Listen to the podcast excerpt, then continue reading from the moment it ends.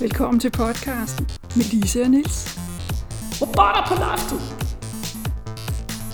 Vi skal snakke science fiction tekster. De skal være korte og gode, og de skal være på dansk. Der bliver svinkeærner, og der bliver spoiler alert. Og måske bliver der også en følelsesmæssig reaktion. I dag er der mulighed for at være ikke bare deprimeret, men paranoid.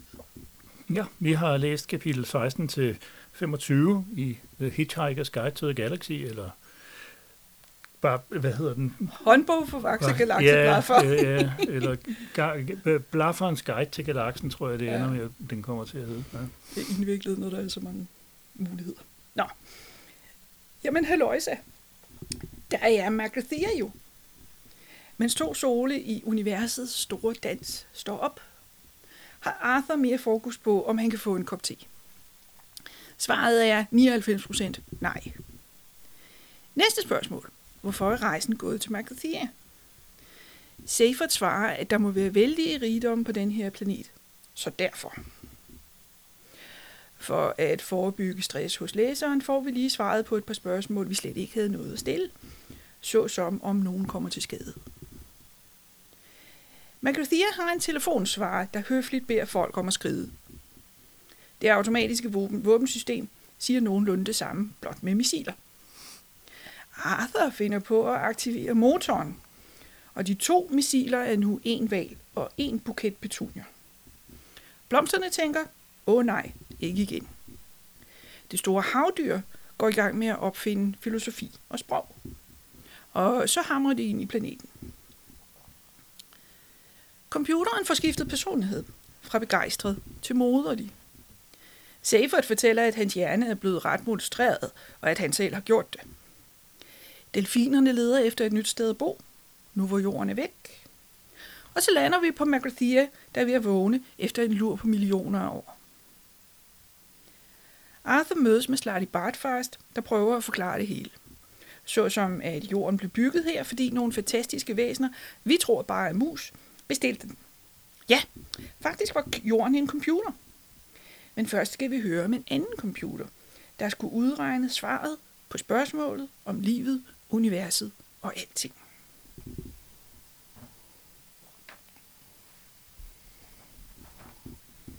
Øh, jeg tror, det bestillede i udsigt, at vi skulle snakke lidt om, om øh, Douglas Adams øh, biografi, øh, private historie. Vi har nævnt noget af det i forbindelse med, med hvilken rækkefølge, hvilke versioner af Hitchhikers kom og sådan noget. Men, øh, og jeg mener også, at vi i øh, tidligere har nævnt, at han levede fra 1952 til 2001. Øh, men men øh, jeg har kigget lidt mere øh, på, især på nettet, selvom der altså findes de der fire, fire biografier, jeg kunne have genlæst. Det var der så ikke lige tid til, men øh, der er masser af stof om ham på nettet, og det virker nogenlunde rimeligt øh, meget af Han, det. han var også en af, altså det var jo nørder, der byggede internettet i starten, Ja. og de var vilde med Adams.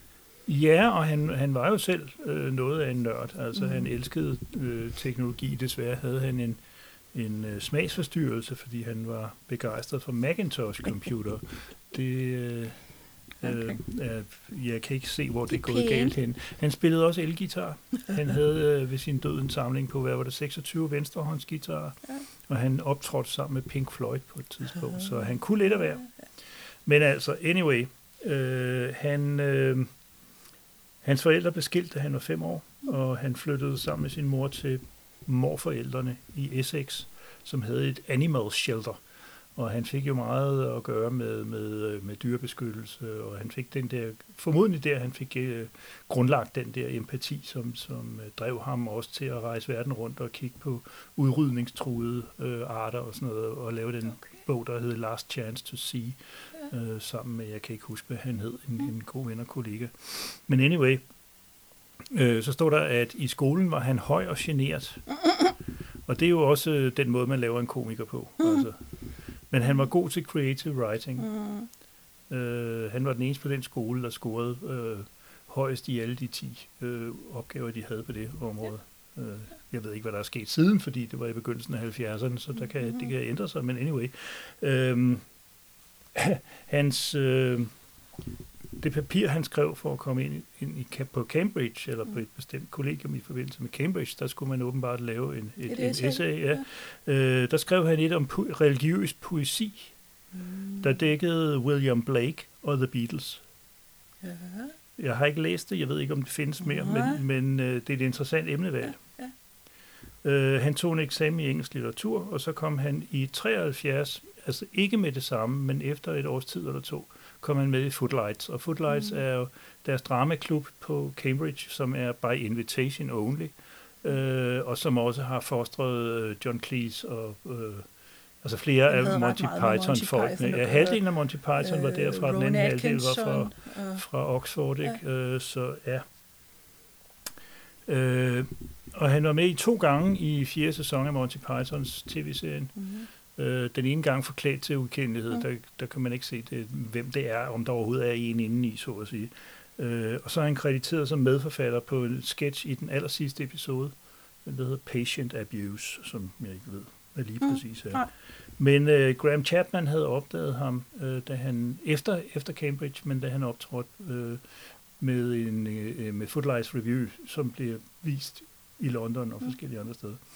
Og øh, så arbejdede han faktisk sammen med Chapman på en tv-serie, som, som de skulle lave sammen, som Chapman havde fået en kontrakt på, som hed Out of the Trees, øh, som skulle være et sketch show, og der blev kun lavet en pilot.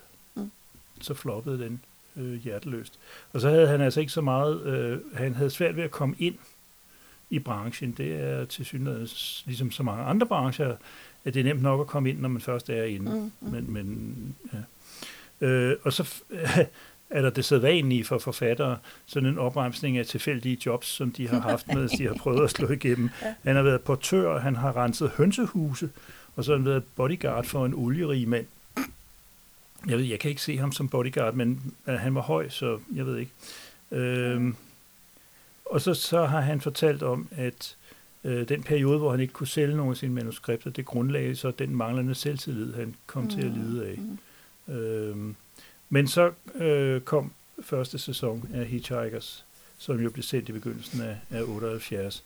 Øh, og det betød, at han faktisk blev ansat som producer på BBC, mm. hvor han producerede ikke nødvendigvis komedieting, men, men øh, han holdt op efter et halvt år, fordi så blev han manuskriptredaktør på Doctor Who. Mm. Og han har været ansvarlig for øh, tre serier. Altså Doctor Who foregår jo mm. øh, i seks episoder af gangen klumper, tror jeg. Det er yeah, fire eller seks, yeah, ikke? men som yeah. regel seks. Øh, og det var den her... På det tidspunkt. Ja, ja, og det var, på den, det var på det tidspunkt, hvor det var den fjerde doktor, mm. spillet af Tom Baker, okay. som for mange af os stadigvæk er den rigtige doktor, men, yes. men øh, sådan er det jo. Øh, der stod noget om, som jeg ikke har taget notater om, fordi det egentlig er, er mindre væsentligt, men i modsætning til mange andre dem, der skrev manuskripter til, til Dr. Who på det tidspunkt, så lavede han ikke selv romanudgaven. Mm. Og det var fordi, han krævede for højt honorar. De er senere alle tre kommet som romaner, skrevet af andre forfattere. Ja. Og der stod en eller anden bemærkning i The Science Fiction Encyclopedia om, at som forventet kunne de ikke nå de højder af et eller andet, som, som uh, Adam selv havde kunnet. Men han havde jo også travlt med andre ting, så det var ikke kun det der med honoraret. Når, når man sætter folk til en lavere time til at gøre det, så... Og han, han boede i uh, London fra 1980. Han var jo altså vokset op i Essex og havde gået på Cambridge.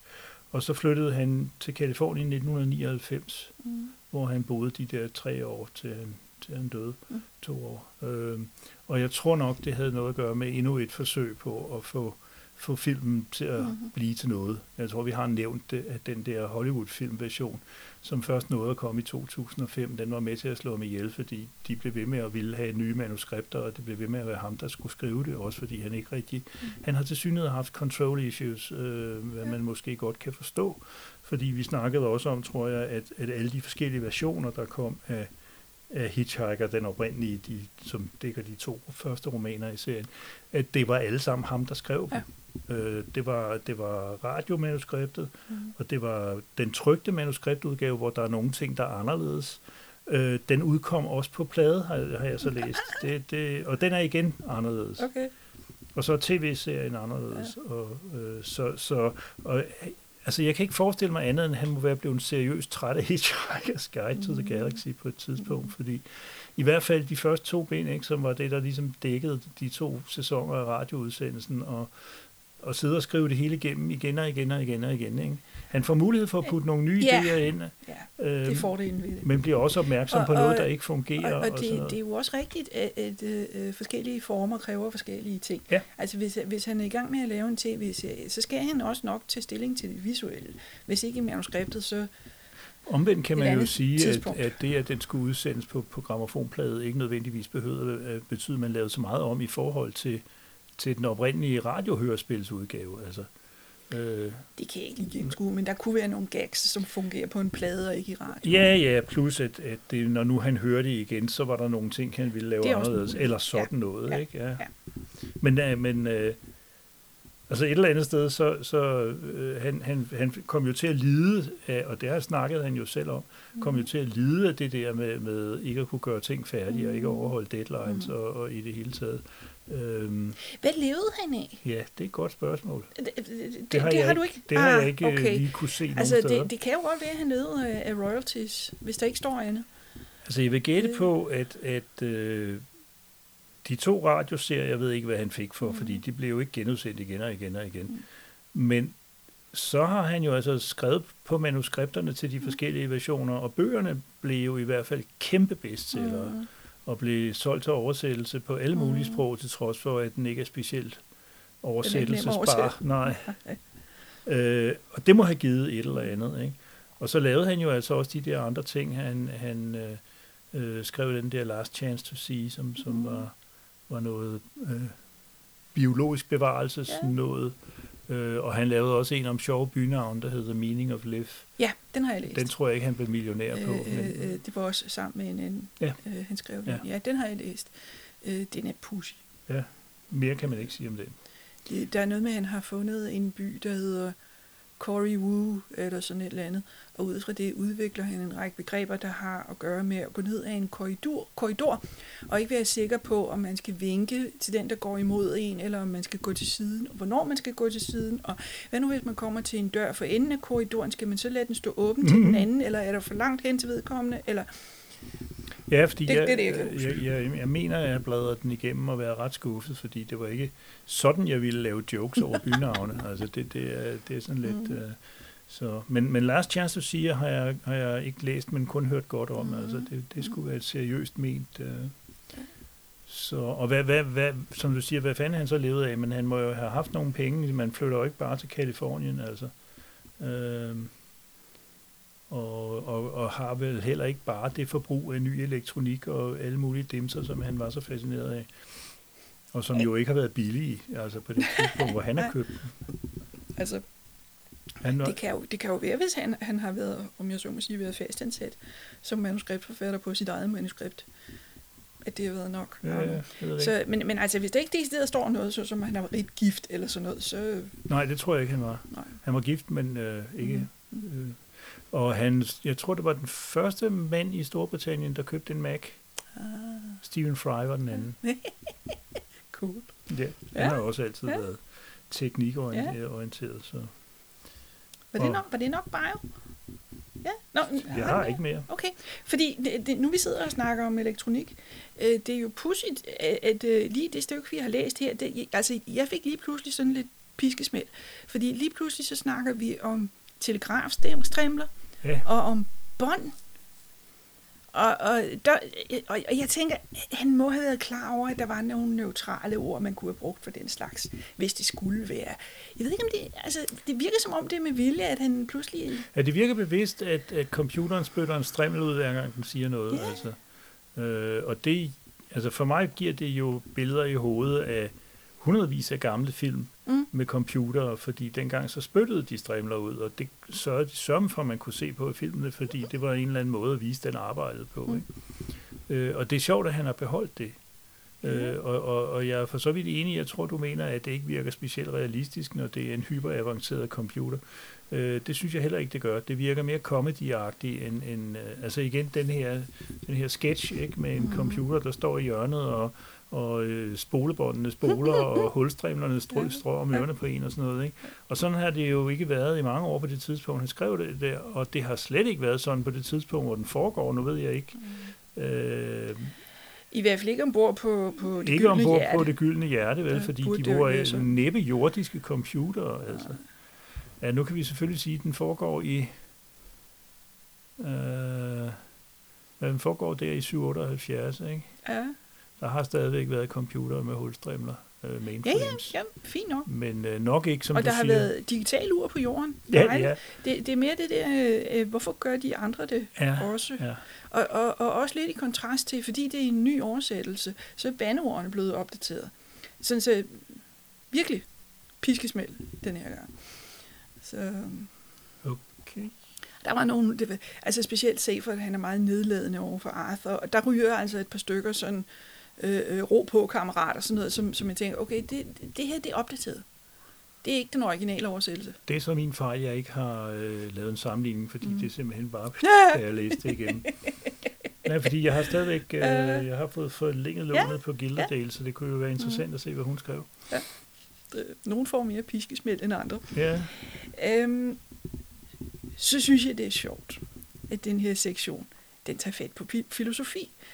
Øh, øhm, og, og det, det er sådan, altså, og det er faktisk, det, det, det lagde jeg ikke mærke til første gang, jeg læste den. Altså, der, jo, der stod noget om filosofer, men, men øh, det her med, at, at øh, valen er faktisk i, i gang med at, og sådan, åh nej, jamen jeg er jo levende, øh, og at øh, der er filosofer, der kommer troppende op og siger, det der med at finde ud af, hvad meningen med livet er, det er vores job. Øh, at, at øh, det er faktisk lidt avanceret, synes jeg, at han tager fat i sådan noget. Altså, Ja. det, det er ikke det rene øh, pjat space opera. nej, altså man kan sige, det er lidt, øh, det er lidt, øh, ved ikke, satirisk, humoristisk at sige, Mhm. at filosofer, de har så travlt med at sørge for, at der ikke er nogen andre, der går og filosoferer, fordi så mister de deres job. Ikke? Jeg er ikke sikker på, at det er helt sådan, som det fungerer i den virkelige verden, men, men øh, øh, jeg kender heller ikke så mange filosofer, men, men Mhm. altså, øh, de bliver jo gjort lidt til sådan, jeg ser sådan en, en, en trup teaterfolk for mig, ikke, der kommer ind Ja. og næsten taler unisont og siger, vi vil Mhm. ikke finde os i, at I går og tænker, eller I går og filosoferer, fordi det skal Mhm. være os, der filosoferer. I skal nøjes med at bruge den computer til at lægge to og to sammen. Altså, jobsikkerhed, det er jo altid øh, en god klemme. Ja, Ja, ja, og, så- og, og jeg kan da godt have medlidenhed med filosoferne, hvis de virkelig oplever det sådan. Mm. Det virker bare ikke sådan helt vildt, men, men nu, altså igen, at bruge termen realistisk i forhold til, Mm. til hitchhiker, så har man jo stort set allerede spændt ben for sig selv. Altså. Ja, ja. Altså, det, det er bare... Altså, i betragtning af, hvor mange andre ting, jeg har læst, der sådan lige kan hive sig op på et niveau, hvor, hvor man diskuterer, om mennesker er bedre eller dårligere end dyr. Det, jeg synes, han er, han er lidt højere. Det, han tager faktisk fat i nogle... Åh, ja. øh, øh, Oh, ja. Og du har jo Ja. ret øh, i den forstand, at den der faldende kaskelotval, den ligesom tager nogle grundelementer i, i filosofisk tænkning, ikke? og siger, hvordan vil det overhovedet være, og mhm. altså, hvordan, hvad er det, vi går og gør, når vi tænker, og, og sådan noget. Den når så ikke at få så meget ud af det. Øh, Kort, men spændende. men mere end, end, end den der skål petunia, som, Ja. øh, som tænker, åh nej, ikke igen. Og så er der sådan en bemærkning om, at det ville være meget anderledes, hvis vi rent faktisk, hvis folk faktisk vidste, hvorfor Mm. den tænkte sådan. Mm. Og jeg synes jo nok, det mest overraskende er, at en skål petunia overhovedet tænker. Men øh, det kan også mere være, det er en del af vidigheden, at, at, at, at, at man skal undre sig over noget andet, end det man naturligt undrer sig over. altså, der er nogle flere af den slags, øh, at- altså han har også sådan nogle, øh, nogle øh, skægge bemærkninger. Øh, der, der, var en der, at, at øh, de finder den der planet, øh, og det er, der er et flammende daggry, og der er tvillingesole, og øh, alt muligt, og så begynder, øh, jeg kan ikke huske, hvem det er, men at der begynder at snakke om, om beboethed og ånder og ting og sager, og så siger Ford, er det ikke nok at se, at en have er smuk, behøver man absolut at tro, der også bor elver for at give den. Mm. Og det bringer mig tilbage til noget, jeg glemte at nævne i forbindelse med biografien, fordi Mm. han definerede sig selv, Adams, som en radical atheist. Mm. Og når han blev spurgt, Mm. hvad han mente med radikal, så sagde han, at det udtryk brugte han, fordi at så kunne folk vide, at han faktisk mente det. Han var ikke bare agnostiker, radikal ateist. Øhm, og så der kommer fort spørgsmål ind der lidt, som, som hvad er det for nogle konstruktioner, vi går og laver, når, det, når vi ser et eller andet, der enten er smukt, eller grimt, eller ærefrygtindgydende, Ja. så må der ligge Ja. noget bag, Ja. ikke? Øh, så må der være en guddom bag. Ikke?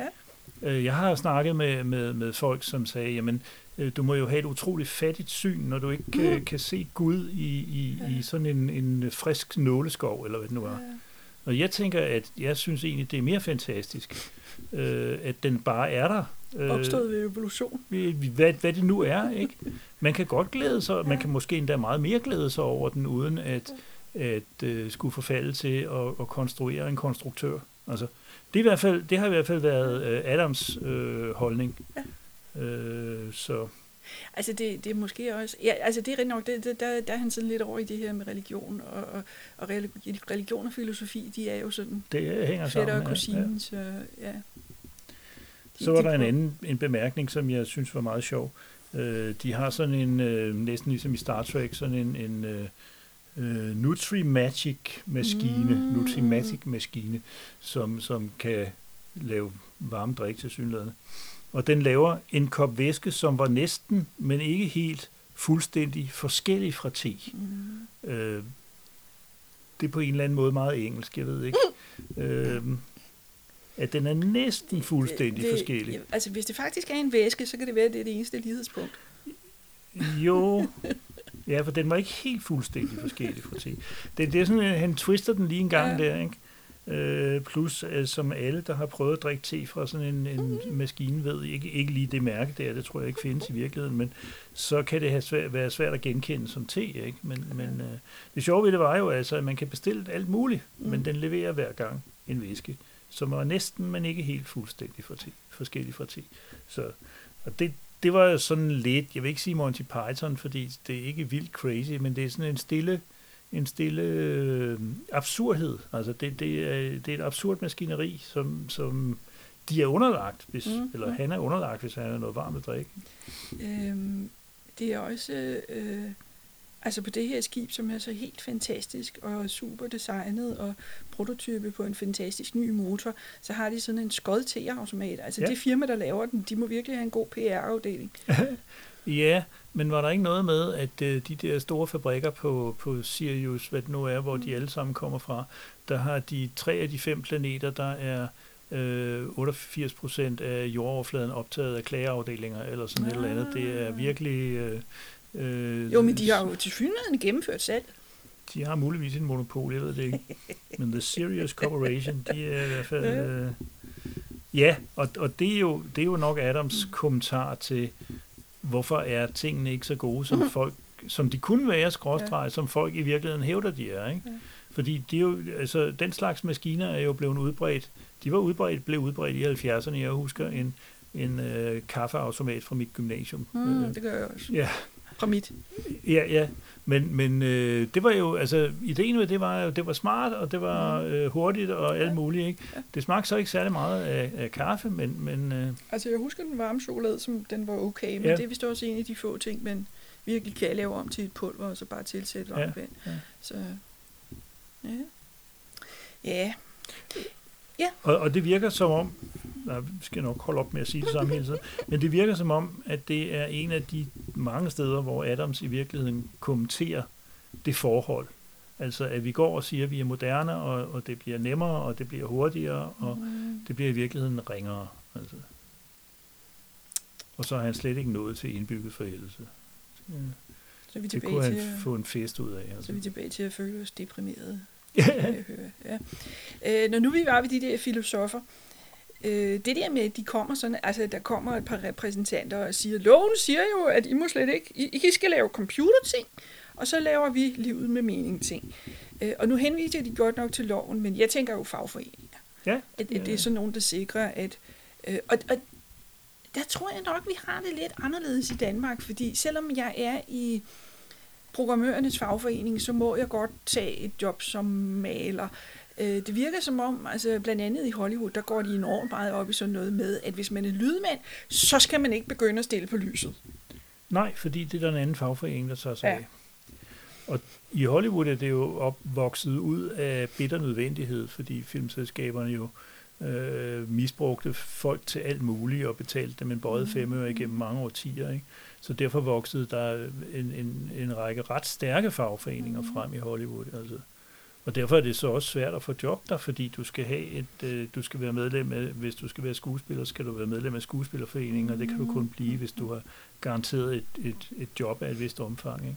Så, så altså, det er det, de hedder, kalder en closed job, ikke? og det, det har vi ikke så meget af i Danmark. Altså, øh, I forhold til sådan noget som, som øh, understøttelse, så må man jo i princippet lave hvilket som helst job, ja, man vil. Ja, det, det er lidt mere fleksibelt. Ja, ja. Altså, jeg går ud fra, at det vokser ud af sådan noget med, at, at hvis øh, hvis lysmanden begynder at rette på lyset, så er der en lysmand, der mister et job. Øh, og, og det er selvfølgelig også, altså hvis vi gør det hele tiden, hvis lydmanden ja. hele tiden ja. går og retter på lamperne, så er der selvfølgelig en lysmand, der har mistet et job. Ja. Men, men den der med, at ah, kan vi ikke bare få lov til at gøre det i fem minutter? Altså helt ærligt. Vi skal lige stramme en skrue, så af. Jeg tror, jeg tror at øh, fagforeningernes erfaring er, at hvis du låner fagforeningerne, eller låner arbejdsgiverne den lillefinger, så ja. i hvert fald de uh, Hollywood-arbejdsgivere, de tager så begge arme ikke? Og, ja. og et par ben med. Og så er der ikke nogen, der hænger lys op. Nej. øhm. og i, uh, vil sige, i Storbritannien er der helt generelt en, en, uh, en stærk fagforeningstradition, ja. hvor man jo også i hvert fald tidligere har været meget opmærksom på faggrænser. Mm. Ja, så havner de, når nu vi alligevel er ved filosoferne, så havner de jo også i en anden øh, kattepine. Øh, og det er, at øh, Deep Thought, den her store computer, den stiller jo et problem op for den. Øh, at øh, det er en mulighed, at øh, Deep Thought, som vil være meget længe om at finde svaret på det her meget vagt definerede spørgsmål, øh, at filosoferne så i mellemtiden kan få noget PR. De kan løbe rundt til talkshows og snakke om, hvad de tror, svaret vil vise sig at være en dag. Øh, og og, og øh, folk, der går ind for sandhed og integritet og sådan noget, de vil jo sige, vi har ikke svaret endnu, kom igen i morgen. Men, men øh, det rigtige filosofer, de, de kan plus, til synligheden også... Plus, at man må sige, at 7,5 millioner år, det er pænt det er okay. barsel. Altså, det er okay. Der er tid til at, at omstille sig. Ja.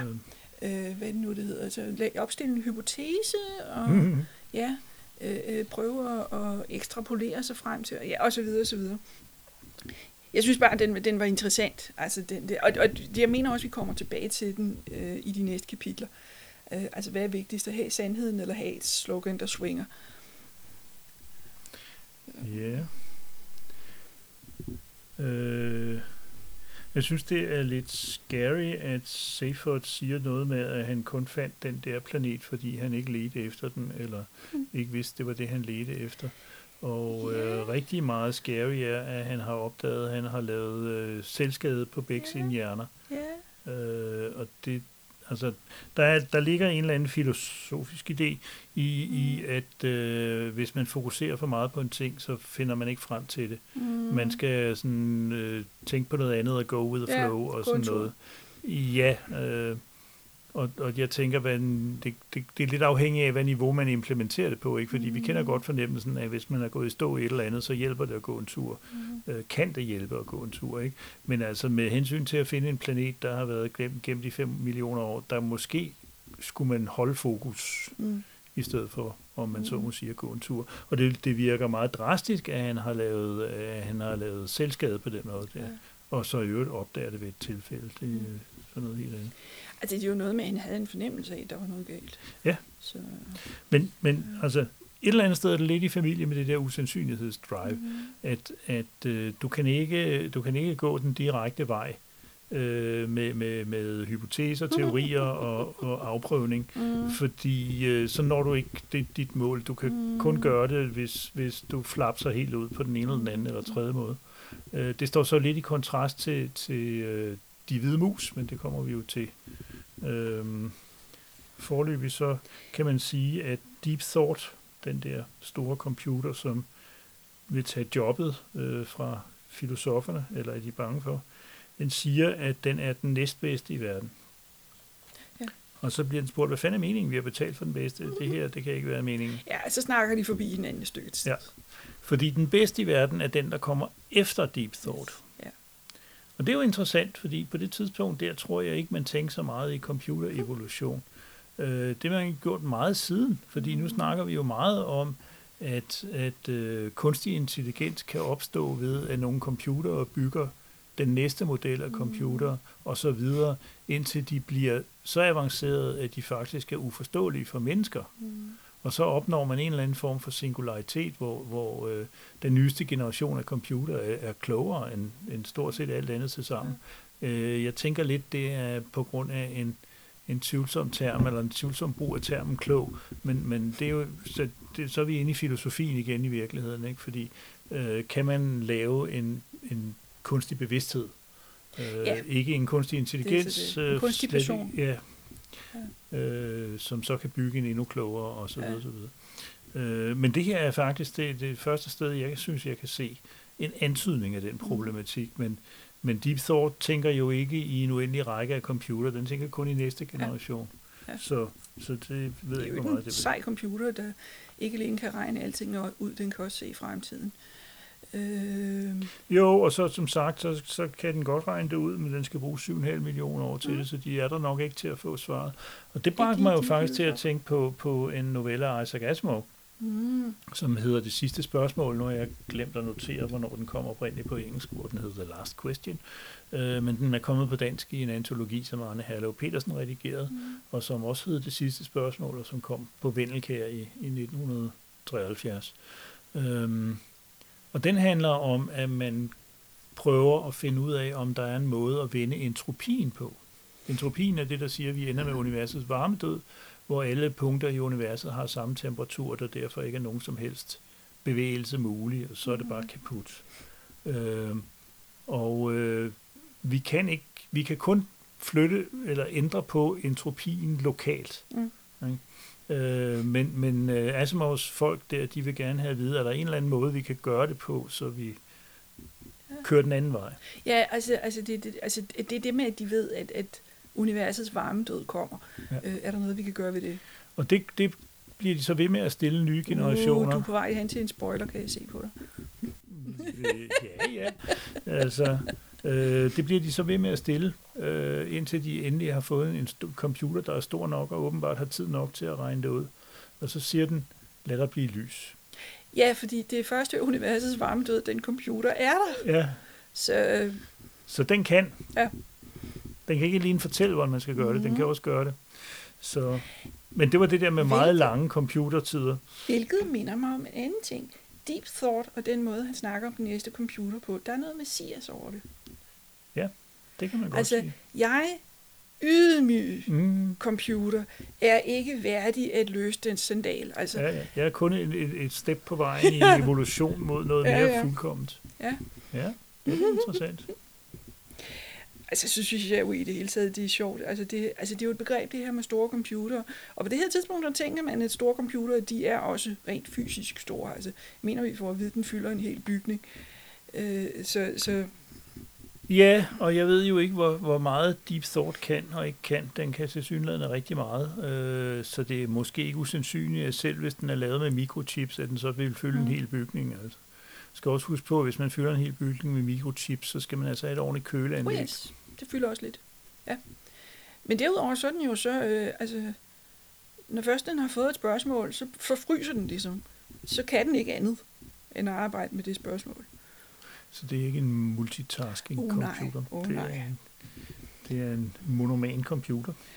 Nu vil jeg ved intelligens eller kloghed, eller hvad vi nu skal kalde det, så jogger vi jo lidt rundt i, hvem var de klogeste væsener på jorden egentlig, fordi mennesker troede, at det var menneskene. Øh, og så var der altså delfinerne, som i hvert fald var kloge nok til at vide, at vogonerne var på vej, og derfor smuttede. Det, for, det fremgår faktisk ikke, hvordan de smuttede, eller hvor de smuttede hen. Nej, Men, men, øh, jeg, ser, jeg har sådan en vision af, at de sådan, øh, som en øh, stort set fisk fiser op i rummet. Men ja, de det, det, det er fordi, du har set filmen. Ah ja, Der letter de simpelthen. jeg troede faktisk, det var fordi, jeg havde set Sharknado, men øh, Øh, og så det tredje bud, det er dem, som vi går rundt og tror og er mus. Øh, og der er noget at snakke om, at, at øh, vi troede, at vi eksperimenterede på musene, mens det i virkeligheden var musene, der eksperimenterede på os. Og værre endnu. Fordi de nåede ikke at blive færdige. De var lige før, de blev færdige. De havde kørt på i millioner år. Ja. Og så kommer vogonerne og nedlægger jorden. Ja, og musene havde til synligheden ikke opdaget, at Nej, organerne var De er bare optaget af andre ting. Øhm, så øh, tag den menneskehed. I troede bare, I var så gode, og med jeres er digitale ure. tre, tre på listen. ja, der, der er et spark til digitaluren igen her et eller andet sted. Øh, øh, nej, men det er nemlig rigtigt ikke. Altså, øh, delfinerne øh, har prøvet at fortælle menneskene det. Ja. Øh, med, med deres sædvanlige måde at fortælle ting på, nemlig med at hoppe op i luften og Mm. fløjte og gøre ting og sager, og mennesket klapper bare og synes, det er Mm. herligt. Ja. Og den sidste besked, øh, der blev givet, blev givet i et delfinarium. Mm. Øh, og den lød simpelthen So long and thanks for all the fish. Ikke? Farvel og tak for alle fiskene, som blev, blev titlen på, øh, på det tredje bind i serien. Mm. Og så derfor de altså af. Så, så øh, allerede der, der er menneskene mindre intelligente. Åh. Øh, de synes jo, at delfiner ikke er så intelligente som dem, fordi de fiser bare rundt og har det sjovt. og som der står, af samme grund mente delfinerne, de var mere intelligente. Ikke? Ja, ja, det er et synspunkt. ja, ja, lige ja. præcis. Men der var ingen af dem, der havde regnet med de hvide mus. Nej. Og, og, og, og det er jo... Altså, så har vi det igen, det har jeg nævnt før, det der med at, at øh, ligesom øh, formindske menneskenes Ja. ja. øh, selvovervurdering. Ikke? Altså, vi er ikke engang den klogeste art på jorden, Mm. som nu er nedlagt, men vi var den tredje klogeste. Ikke? Mm. Øh, og vores øh, eksistens er i virkeligheden kun som forsøgsdyr for, for de væsener, som vi genkender som hvide mus. Øh, Mm. skal lige siges, de er ikke hvide mus, de er fra en anden dimension, men de, de Det er har... en projektion Ja, af en pangalaktiske væsener ind i vores Ja, tredimensionelle ja. univers ting. Ja. Så, så det er ikke sådan, at, at de er hvide mus i en eller anden absolut forstand. Det er deres fremtrædelsesform. Ja. Øh, men anyway, dem har vi jo ikke taget alvorligt.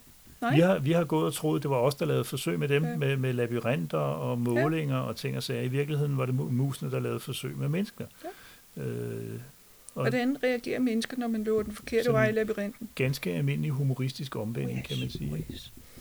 Øh, så, men, men altså, jeg ved ikke, altså hvis man skal sige det lidt mere generaliserende, Adams bruger en masse forskellige øh, humoristiske teknikker. Øh, og og øh, det, der gør ham god, tror jeg, er ikke kun, at han kender en masse af dem, men også, at han bruger dem i sådan den rigtige rækkefølge, om man så må Mhm. sige. Nu er det sådan, at der er meget af det. Mange af hans humoristiske ting, ikke det med musen og sådan noget, fordi det er der faktisk en, en, en større sammenhæng med, men mange af dem er henkastede øh, småtekster, ja. bemærkninger på et par linjer, eller altså den der med den der med øh, den der Nutrimatic maskine, ikke? Og, og T'en, det, det, det, er en, det er en one-liner, altså den Stort står set. to gange ja. på en side, men det Ja. er en one-liner, Ja. ikke? Øh, og, og det, det, det er noget af mine erindringer om at have læst den, og det kommer meget igen ved genlæsningen, at, at en, han har en hel masse, i virkeligheden meget løsrevne ting, der mere eller mindre til sammen giver et melankolsk billede af, hvordan universet er skruet sammen, men som enkelt ting betragtet, er altså, ikke bærende for handlingen og, og, og sådan noget. Ikke? Altså, og de bliver jo også tit puttet ind i form af enten uddrag af, af, af, Af guiden. af guiden eller af den galaktiske en- encyklopædi. Mm, ja. ikke? Ja, Øh, jeg kommer til at tænke på, fordi der er en der er en historie om en planet, der samler på brugte engangskuglepinde, Ja, og, og hvad den har at gøre med noget som helst. Det, bortset fra at Seyfried Bibelbrox til synligheden tjener på den Bix. Ja, han har forsket i, hvor de blev af, og så har han tjent en masse penge på at sætte brugte engangskuglepinde. Hvem fanden der så køber brugte engangskuglepinde? øh, Hvis de så brugte, så de ikke skriver længere, så... ja, det er det. Altså, øh, og nu, nu per definition er engangskuglepinde, ikke? Så, men, ja. Og, og, og den virker ikke, selvom som du siger, jamen uh, Seyfried Bibelbox er involveret, men det kunne jo lige så godt være hvem som helst andet, fordi det har, så vidt jeg husker, ingen som helst betydning i resten af de øvrige uh, fire og et halvt bind. Ikke, ikke, ikke meget. Nej. Nej. Øh, og sådan er der flere ting, ikke? Øh, hans bemærkninger om, om digital ur, altså, Mm. Øh, det kan godt være hans egen sådan let sarkastiske bemærkning om de digitale ure, der virkelig var meget på mode der i slut 70'erne. Mm. Men de bliver nærmest brugt til at karakterisere mennesker som lidt naive og, og, og lidt underlige, og de synes stadigvæk, at digitale ure er smarte. Ikke? Ja. Øh, fordi resten af galaksen ved godt, det er de ikke, eller sådan noget underforstået. Mm, ja. Så, så øh, han har en masse af den slags der. Øhm, han har, altså man skal til synligheden synes, at Slutty Bartfast er et sjovt navn. Og jeg ved ikke, jeg er ikke britisk, så, så jeg mm. forstår ikke joken, men altså det er fuldstændig selvindlysende, øh, at da Arthur hører det navn, så begynder han, jeg tror nok, han begynder ikke at grine, fordi han er jo høflig, men, men han begynder at sprutte. Første gang han spørger ham om navnet, siger han, øh, det er ja, ikke det er nødvendigt. Ikke ja. Ja. Ja. Men, men øh, øh, skal lige sige, Slarty Bartfast er den, der, der er på planetens overflade og tager mhm. imod Arthur, mm. øh, fordi alle andre er inde i planeten, og han er kommet op for at tage imod dem og fortælle dem, hvad det er, der foregår. Øh, og han tager i en flyvebil mhm. øh, Arthur med ned i planeten og til en hangar, mm. hvor de er ved at bygge en planet. Mm. Så det er en stor hangar. Mm. Den planet, de er ved at bygge, det er Jorden Model 2. Ja, jeg mener, han kalder det en fabrikshal. Ja. Og øh, jeg mener på engelsk, der hedder det The Factory Floor. Øh, altså det er ikke engang hele fabrikken, det er bare gulvet. Nej, altså øh, The Factory Floor betyder eller fa- fabrikshallen. Altså. Okay. Øh, ja, den, den bliver kaldt fabrikshallen, det er mm. rigtigt. Øh, ja, altså øh, han, tager, han tager altså Arthur ned til det, han kalder fabrikshallen, mm. og som må være stor nok øh, til at rumme den jord to, de er ved at bygge. Ikke? Ja, og han siger jo så også, der må være et eller andet med et, jord, med et ormhul eller et ja. eller andet, fordi de er ikke i den planet, Indre, de hoppede et andet sted. Ja, fordi så stor er den planet ikke, at de kan, den kan have en anden planet under konstruktion inden i sig, men, men man, man får alligevel den der fornemmelse altså med størrelsesforholdet, ikke? Altså snak om det big dumb object her, ikke? Øh, vi har en, en lagerhal eller en fabrikshal, du kan bygge en hel planet i, uh-huh. ikke? Øhm, Øh, og der får man at vide, at det grunden til, at de går i gang med det, de ligger ellers i dvale, mens de venter, som du sagde i sidste episode, at de venter på, at der kommer en ny opsving i den, en nyt opsving i den galaktiske økonomi, så der er nogen, der har råd til at betale for at få bygget planeter, fordi det er ikke billigt at få bygget planeter. Det kræver en vis overskud og vis luksusklasse øh, og sådan noget. Øh, men grunden til, at de blev aktiveret, det er, at de hvide mus, de blev stoppet sådan få minutter før de var nået frem til det endelige svar, øh, så blev jorden nedlagt. Så derfor er de nødt til at starte forfra. Mm. Øh, og så derfor skal de have bygget jorden en gang til. Så, så vi er i virkeligheden, altså vi er en, en, en computer under rekonstruktion. Jeg ved mm. ikke. Mm. Jeg ved ikke, om de har et backup af de data, de har nået. Men, jo, de, de havde det, uh, uh, The Blueprints, sådan så de bare kunne køre en gang til. Jo, men om, om, om, om de havde øh, resultaterne, altså... Nå, om de havde taget en øh, backup, en backup fem minutter før. Nej, det, det lyder det jo... Altså, de, jeg tror, de er ret sure. De er sådan, helt ærligt, 5 millioner år til, eller ja, 10, eller hvor meget ja, det var. Ja. Øh, og så det, det, skal vi starte altså, forfra. Jeg vil sige, den kender jeg jo godt, den fornemmelse, selvom jeg ikke har mistet 10 millioner år. Så... Tag backup af dine data. Ja. ja. Vi sagde i gamle dage, rigtige mænd tager ikke backup, rigtige mænd græder. Det, Rigtige mænd skriver hele lortet en gang til. Ja, men det er mange år siden, 7, 9, 13, jeg har mistet, øh, mistet større mængder ting på den måde der, men, ja. men øh, øh, jeg har da i hvert fald en gang skulle skrive det meste af en artikel en gang til. Altså. Ja. Og, og det er frustrerende, fordi man er ikke sikker på, at den bliver lige så god, og man, er, og man, og man føler, at man spilder tid. Altså. Man er sikker på, at den ikke bliver lige... Ja. Den første var genial. Ja, den bliver mere og mere genial, jo, mere, jo længere tid det er, siden den forsvandt. Ja. Ja. Altså, ja, ja. Øh, men... Øh, Skal vi lade dem hænge der? Ja, det tror jeg, fordi jeg synes ja. ikke, vi kan, vi kan godt sige noget mere, men det bliver det samme en gang til, tror jeg. Så det er jo ikke noget mere. Øh, Arthur han er jo i hvert fald i, i gang med at få at vide, hvordan det hænger sammen med Deep Thought og, og alt det der. Så øh, der efterlader vi ham lige til næste gang. Så er vi nået til den del, der ikke har noget at gøre med dagens tekst, nemlig Svingeærnet! Vi har set en film. Vi har set to. Uh-huh. Og den ene hedder The Absent-Minded Professor, eller på dansk. Øh, hop med professoren. Og den anden hedder Son of Flopper. Og hvis man sådan lige skæver til den sådan meget hurtigt, så det er pudsigt, fordi det er helt klart noget med en etter og en toer. Og i hvert fald etteren er også baseret på nogle noveller, det går jeg ud fra, at toeren i en eller anden forstand også er. Øh, og de blev også modtaget cirka lige godt i, i samtiden. Men den ene ligger på Disney+, Plus, og den anden ligger på Internet Archive, fordi der til synligheden ikke er nogen, der overhovedet går op i, at den stadigvæk eksisterer, udover Internet Archive. Øh, de ligner også hinanden ret meget. Øh, den her distræte professor opfinder noget fantastisk. Noget, som kan gøre, at ting bliver lettere, lettere, eller simpelthen ingenting vejer. Øh, desværre så gør han det samtidig med, at han burde blive gift med sin kæreste. Øh, og øh, på en eller anden måde, så får vi også rådet ind i det, at der er en eller anden sportskamp på hans college, der skal afgøres af, at han bruger det her, gør ting lettere. I det her tilfælde gør spillere lettere øh, ting, øh, som hedder flopper. Og det er derfor, at... Øh, øh Flying Robber, er det ikke sådan, det jo, står for? Jo, jo.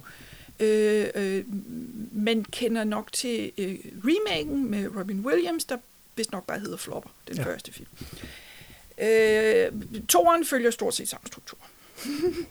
ja, det var faktisk ret øh, overraskende i, hvor, hvor lidt variation ja. der var. Ja. Altså, han opfinder noget nyt.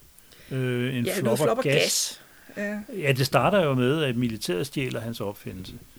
Øh, nej, nej, de overvejer at købe den. Ja, ja, men de anbringer den i et limbo, hvor han vi, ikke må nu, bruge den. Nu er vi over i toeren. Ja, det starter toeren med. Yes. Ikke? Øhm, hvor etteren starter med, at han gør opdagelsen, ja. øh, og for tredje gang udbliver fra sit bryllup, hvilket gør den forlovede mindre fornøjet med, med al mulig rimelighed. Ja. Øh, han, er, han er jo et billede på hvad kan man sige, den distræte videnskabsmand, mm. den videnskabsmand, der lader sig opsluge mm. så meget af sit projekt, at han glemmer øh, sine forpligtelser over for mennesker omkring sig, altså ja. simpelthen. Øh, og det er jo en, en meget gammel model, eller en gammel øh, øh, figur mm-hmm. i, øh, i science fiction, og i det hele taget en gammel øh, traditionel måde at afbilde en videnskabsmand på, fordi mange mennesker oplever videnskabsfolk som distræte, fordi de typisk går og tænker på et projekt, de er gang i, mm. og derfor er lidt fraværende. Uh, her er, bliver han så fraværende, at det bliver et problem. Ikke? Men, ja, når vi ikke er fraværende, så siger vi ting, som andre mennesker ikke kan forstå. Det gør han så også, ikke? fordi han prøver jo at overbevise kæresten om, hvorfor det var vigtigt, det her. Ikke? Og han slynger om sig med ting, som... som øh, øh, jeg ved ikke, hvad de, hvem de har haft på som konsulent, men jeg tror ikke, det var meningen, det skulle lyde som rigtig videnskab. Technobabble! Ja, ja. ja. Så... Nej, og den, den, den starter jo der med, at han gør den opdagelse, som altså er sådan noget øh, hvad, modellervoksagtigt noget, som bare mm. øh, ligesom bevarer øh, den energi, det får ved at ramme mm. noget, og så, så giver det tilbage så igen. Så det. Ja. Og, og det Nå kan, ja, det er rigtigt nok. ganske altså, voldsomt. Ja, en af forklaringerne, vi får, det er, at hvis man slår på det, så slår det tilbage igen ja, meget hårdt. Ja. Så der er adskillige folk, som får det på skoene, og så hopper de højere og højere og højere. Det er det, der optræder i, i det, der i den første film er en basketballkamp, så vidt jeg husker. Ja. ja. Øh, og dommeren er fortvivlet, fordi han kan ikke finde nogen steder i regelbogen, hvor der står, at folk ikke må hoppe højt. Så det. Men, men det er jo en del af det problem, han også har, fordi den skole, han er ansat på, eller det universitet, eller college, eller hvad det nu er, mm. de er jo øh, i lommen på en lokal lånehaj. Ja. Øh, og jeg kan ikke huske, hvordan det er, at det bliver koblet med den der kamp, men, men øh, andet end at lånehajens søn er mm. på det andet holder et eller andet. Mm. Men i hvert fald så er det, så er det vigtigt, at han får, får ordnet den side af sagen. Øh, jeg vil sige, at øh, jeg kan ikke huske præcis, hvornår den var fra. Var det, to, det jeg tror, det er 61. 61 og, og 64, eller ja, 61 og 63, noget ja. den stil. Ja, at, øh, og den er i sort-hvid. Ja. Øh, øh, alle folk heller, hænger jo i snore hele tiden, fordi de kan hoppe højt. Øh, og der mente man, at det var en fordel at optage den i sort-hvid, fordi så var det nemmere at skjule snorene. Ja, og jeg vil også sige, at jeg synes faktisk, den, øh, den gjorde et godt indtryk. Ja. Øh, altså special effekterne, man så ikke snorene. Ja. Altså, øh, det, og, og, og forskellige andre ting, de lavede med back projection og, og sådan noget andet mattearbejde af en eller anden art, det virkede altså også godt. Uh, han, bruger jo, han bruger jo helt privat uh, Så det der flopper halløj til at få sin bil til at flyve. Mm. Man skal nok ikke gå helt for meget i detaljer med, at øh, når det er på baseball, basketballspillers sko, så er det noget, der får en til at hoppe, men når det er på en bil, så får det en til at flyve. Øhm. Altså, der, der er et eller andet, men det går meget hurtigt. Der er et eller andet med, hvis han bestråler det der det er rigtigt, ja. flopper med noget radioaktivitet, så bliver det endnu lettere. Øh, øh, sådan så han kan styre. Altså, han hvis man i øvrigt angiver, at det kan flyve, så kan man sådan få det til at gå op eller ned i højde. Ja. På den måde. Altså, det, det er jo noget, der er ved det der, både flopper og floppergas. Det er ikke konsistent. Nej, det, det er det ikke rigtigt. Det, det kan jeg huske, vi snakkede om, mens vi sad og så ja, dem. Hvad, hvad var det? Øh, ja. Fordi lige før blev det forklaret sådan, og alt sådan noget. Fordi han, han flyver jo i sin bil lavt hen over sin rival, og bomber ned på taget sådan ja. jævnligt, øh, hvilket ja. jo er, er ren terror, altså, ja. og det virker. Øh, rivalen bliver ret skræmt, hvilket vi også ville blive, hvis der var en bil, der bankede ned i taget på den, vi sad i. Øh, sådan. Og så prøver han at forklare politiet, at der er nogen, en bil, der er bombet ned i hans eget biltag, og så skal han lave en, en alkoholtest. ja, det er jo selvfølgelig en ekstra øh, lille hævn. Øh. Så. Jeg synes noget af det interessante ved en af forskellene, der faktisk er på de to film, det er øh, starten på toeren.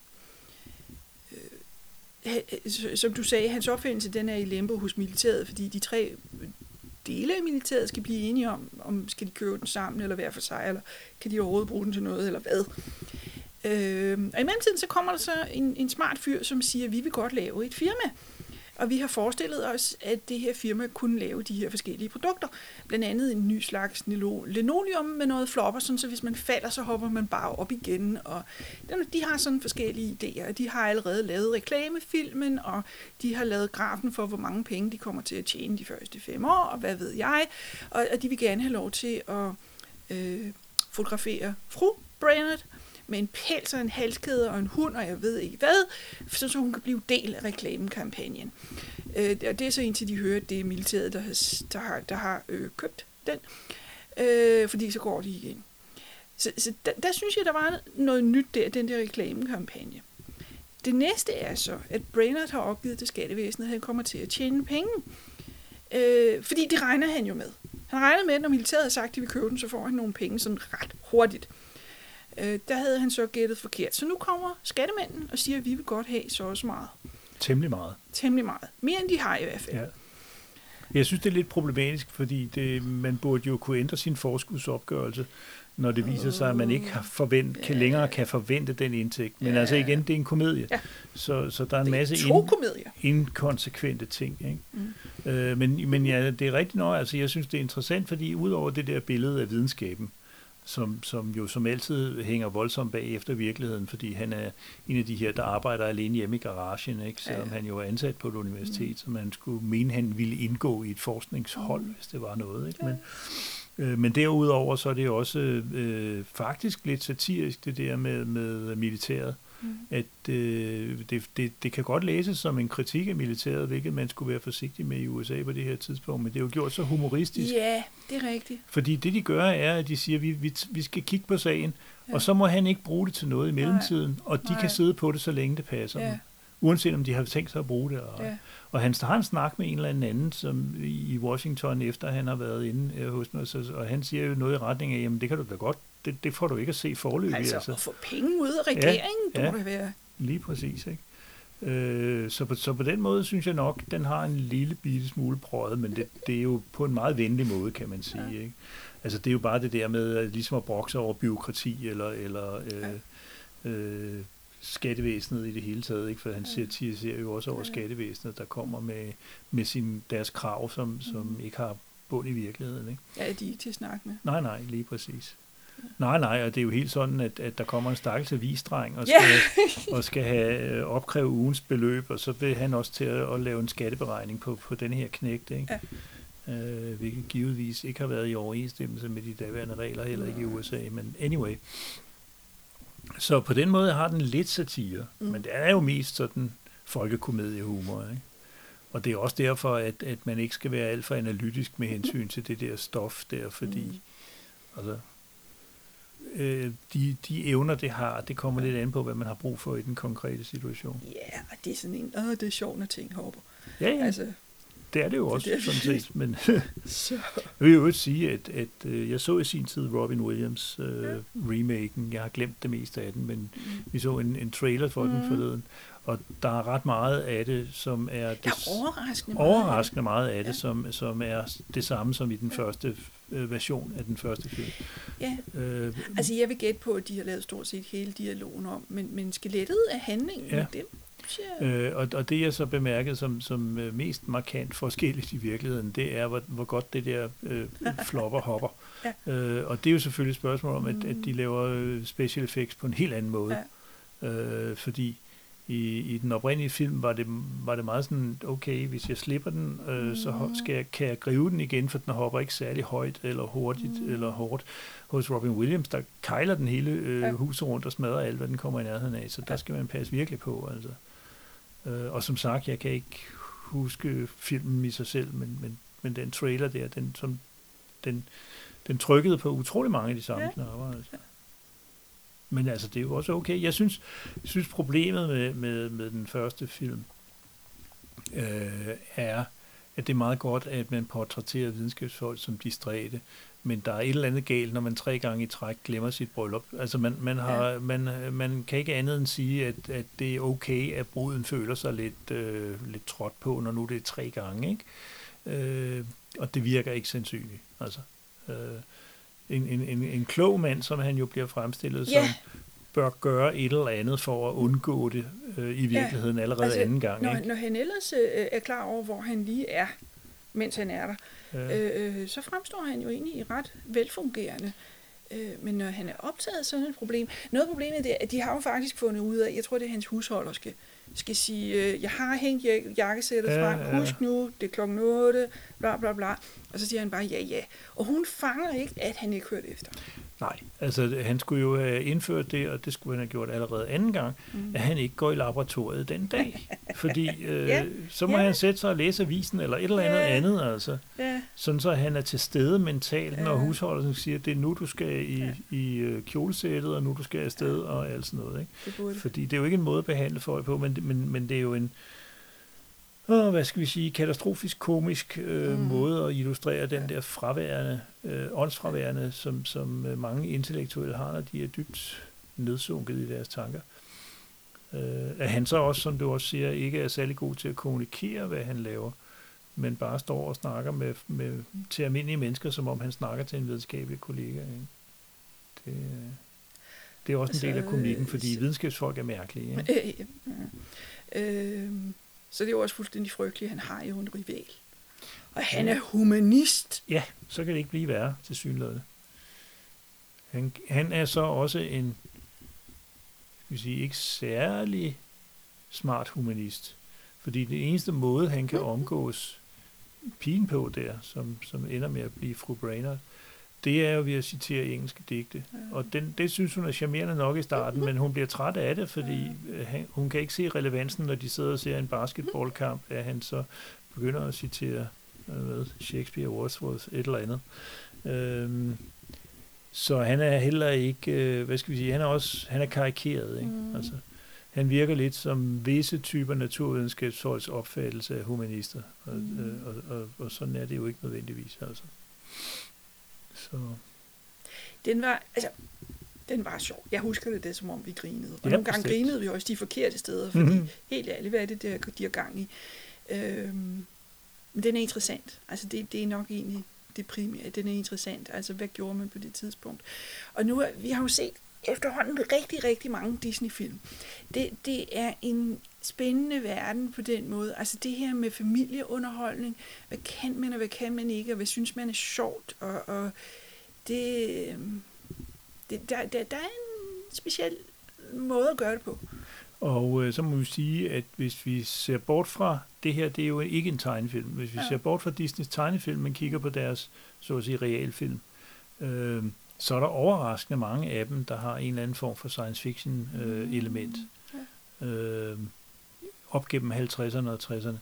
Det var til synligheden noget, de godt kunne kombinere med familieunderholdning. Fordi de har selvfølgelig også nogen, der foregår i det gamle Vesten, og, og David Crockett og ja. alle mulige, ikke? Og på en sydhavsø og ting og sager, men, men ja, så vidt jeg kunne konstatere det, vi sad og gennemgik, der ligger jo uendelige mængder af lister på, på nettet over Disney-produktioner og sådan noget, så var det en eller to om året, der var, der var science fiction tema. Altså vi har jo set den der med, med katten fra det ydre rum. Ja. Øh, som, som jo er lidt i familie med, altså, altså hvor hele komedien er, at åh nej, jeg skal skjule, at den her kat kan tale, eller omvendt, jeg skal prøve på at overbevise folk om, at den kan tale, og ja. det er svært. Øh, eller jeg havde en plan sammen med katten, og så kommer der en damekat, og så er det hele ødelagt. Og, og så øh, den, den har vi også haft færdig. Ja, ja. Kronen på værket er selvfølgelig, at vi er på vej frem mod Mary Poppins. Det bliver spændende. Som ikke er science fiction. Den er ikke science fiction, nej, den er fantasy, hvis den ja, er den er, ja, det må man vel sige. Ja, det må man sige ja. Men der var en, vi, vi måtte opgive, fordi den ikke var nogen steder. Det der var, var sådan to. en med rummet. Der var, øh. der var en, der hed Moon Pilot. Ja hvor øh, det virkede som om, at der var en astronaut, der mødte en, der muligvis var rumvæsen. Og, men derudover en kvinde, der talte med russisk accent. Det, hmm. øh, og så var der en anden, der hed noget med Merlin Jones. Øh, den kunne vi heller ikke lige finde. Mm. Altså, altså, det virker også... Altså, nu siger jeg, at Son Flopper, den ligger på Internet Archive, fordi der ikke er nogen, der interesserer sig for den. Der må jo være nogen, der interesserer sig for den, fordi det næste niveau, det er, at den er ingen steder. Altså, Disney Plus har den ikke, YouTube har den ikke, du kan ikke købe den på DVD. Puh, undskyld, vi lavede den, altså. Ja, man har nogle gange fornemmelsen af, at, øh, og, og så, så, så synes jeg så ikke, det lige burde være den film, for så dårlig var den da heller ikke. Den, var, den lagde ikke særlig meget til, men, men øh, altså, i betragtning af, at alle kunne se, at den, den første blev en succes, ja. så er det rimeligt, de laver en to, ikke? Ja. Og Disney har lavet rigtig mange dårlige toer, men, men, men øh, altså, jeg synes der ikke, der var nogen grund til at skamme sig over den særligt meget. Altså, de har da lavet værre film. Øh, men, men altså, vi har også snakket om, at, at egentlig burde det hele jo ligge på Disney+. Plus. Altså, fordi... Men nu ved vi det jo. Altså, vi ved det jo ikke om Moonpilot og, og Merlin Jones, hvor dårlige de egentlig er. Vi har set en trailer, fordi ja, ja. lige alle dine tryk af, hvad det egentlig var. Øh, men jo, jo, men Flopper 2 var, jo, var der jo ikke nogen speciel grund nej, til at skamme sig over. Nej, nu, nu synes jeg, at det hele tiden Disney Plus' politik med hensyn til den slags er underlig. Altså, vi kan jo godt lide, når vi har set en film, så har se en dokumentar om den film. Og der har været lavet nogle ret gode nogle af ja. Disney selv til nogle ja. af filmene. Og, og, øh, og det er en interessant proces. Altså, jeg går meget op i, hvordan de laver historien. Altså, vi har lige set Den Lille Havfru. Hvordan fandt de ud af, at den skulle slutte på en anden måde, end Andersens gjorde? Øh, underspørgsmål, kan man forsvare, at de ændrede den? Øh, det er super spændende at se en dokumentar, hvor de snakker om det her. Hvor kom ideen fra? Hvordan bearbejdede de den hen ad vejen? Og, og, og sådan noget. Og det synes Disney Plus det synes ikke. Jeg ved ikke, om det er noget med, at det, at det er fordi, man skal tvinges til at købe DVD'en, hvis man vil have det der ekstra materiale. Det virker bare heller ikke rigtigt, fordi du kan, altså, der er masser af ting, der ikke kommer på DVD længere, eller mm. Blu-ray. Så... Ja, ja. Så, men vi må navigere så godt vi kan. Vi prøver at finde, hvad vi kan, og der findes også uofficielle øh, øh dokumentarer om det. Altså, det virker som om, at hvad man har kunnet skaffe. Altså jeg går ud fra, at folk har købt DVD'er, mens de kunne. Øh, og hvad der findes af bøger og interviews rundt omkring og sådan noget, så kan man stykke noget sammen. Altså der sidder jo både professionelle og, og ikke-professionelle mm. folk og forsker ja. virkelig meget i Disney. Altså. Ja. Både, de, både animationen og, mm. og den øvrige del af Disney, mm. øh, fordi det er et fænomen. Ja. Altså. Øh, så, så på den måde er der, er der større eller mindre grad noget at tage fat på, men, men vi oplever jo, at det er meget med forskel øh, i forhold til de enkelte film, hvor, hvor meget dokumentation der ligger rundt omkring. Ja. Og der er næsten altid en eller anden interessant historie, der skjuler ja. sig et eller andet sted. Ja. Ikke fordi nødvendigvis man forsøger at holde den hemmelig, men bare fordi man ikke gider at snakke om den. Det, altså der er noget af det, de virker pinligt berørt over. Ja, ja, ja. Øh, altså det, der, der er jo nogle tilfælde, hvor den officielle dokumentar har sagt noget i retning af, Ja, og da vi så var halvvejs i den her film, så stoppede en af tegnerne jo godt nok. Og så hører man den nu officielle version, og det er strejker og demonstrationer og fyringer og fagforeninger og at, at hvad mener I med, at I skal have løn og kun arbejde 40 timer om, ja, om ugen? Altså? Og, og med, med hensyn til animation, de animerede film, der har vi jo lige været igennem øh, perioden der, mm. hvor, hvor de, øh, to gange skiftede management første gang, fordi Disney døde, og anden gang, fordi der mere eller mindre var en fjendtlig overtagelse. Og øh, begge de ting, det skabte jo så meget uro.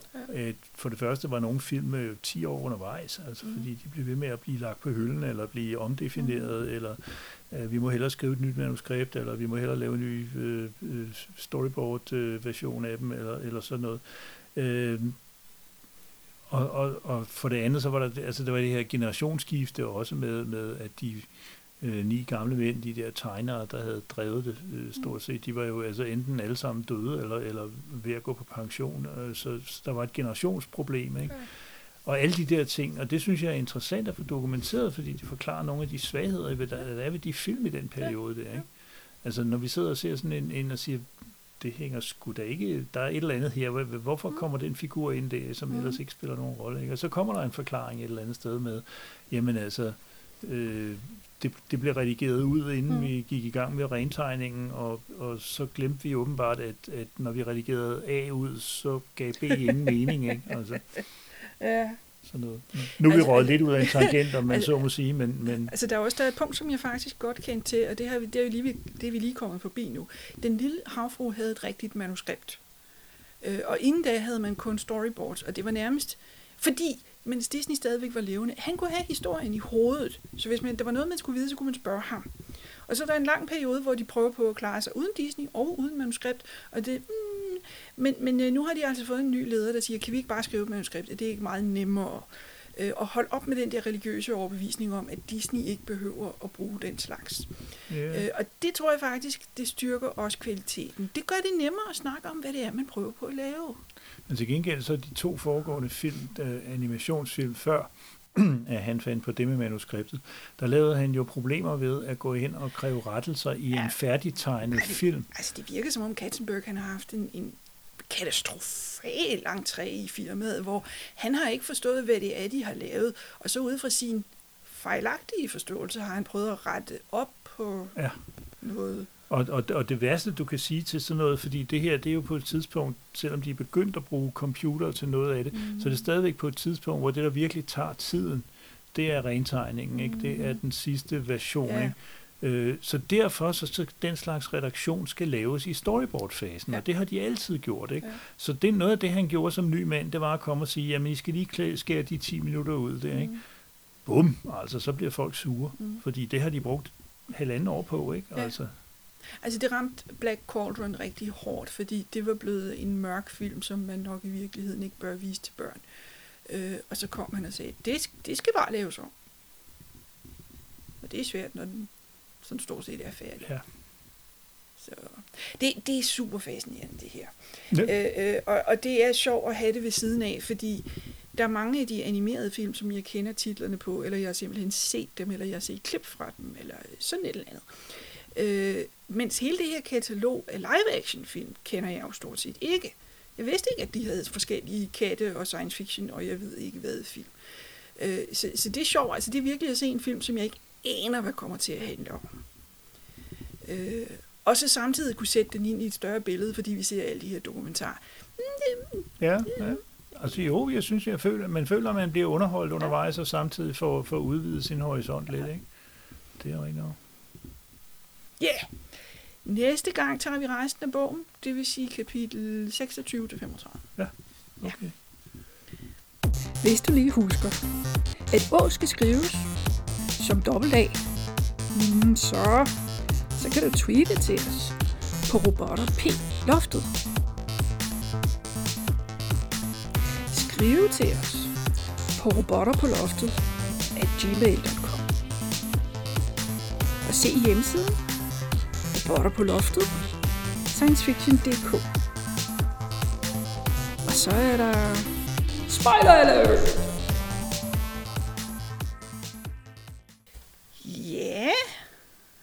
Altså. Åh, galakseblaffer.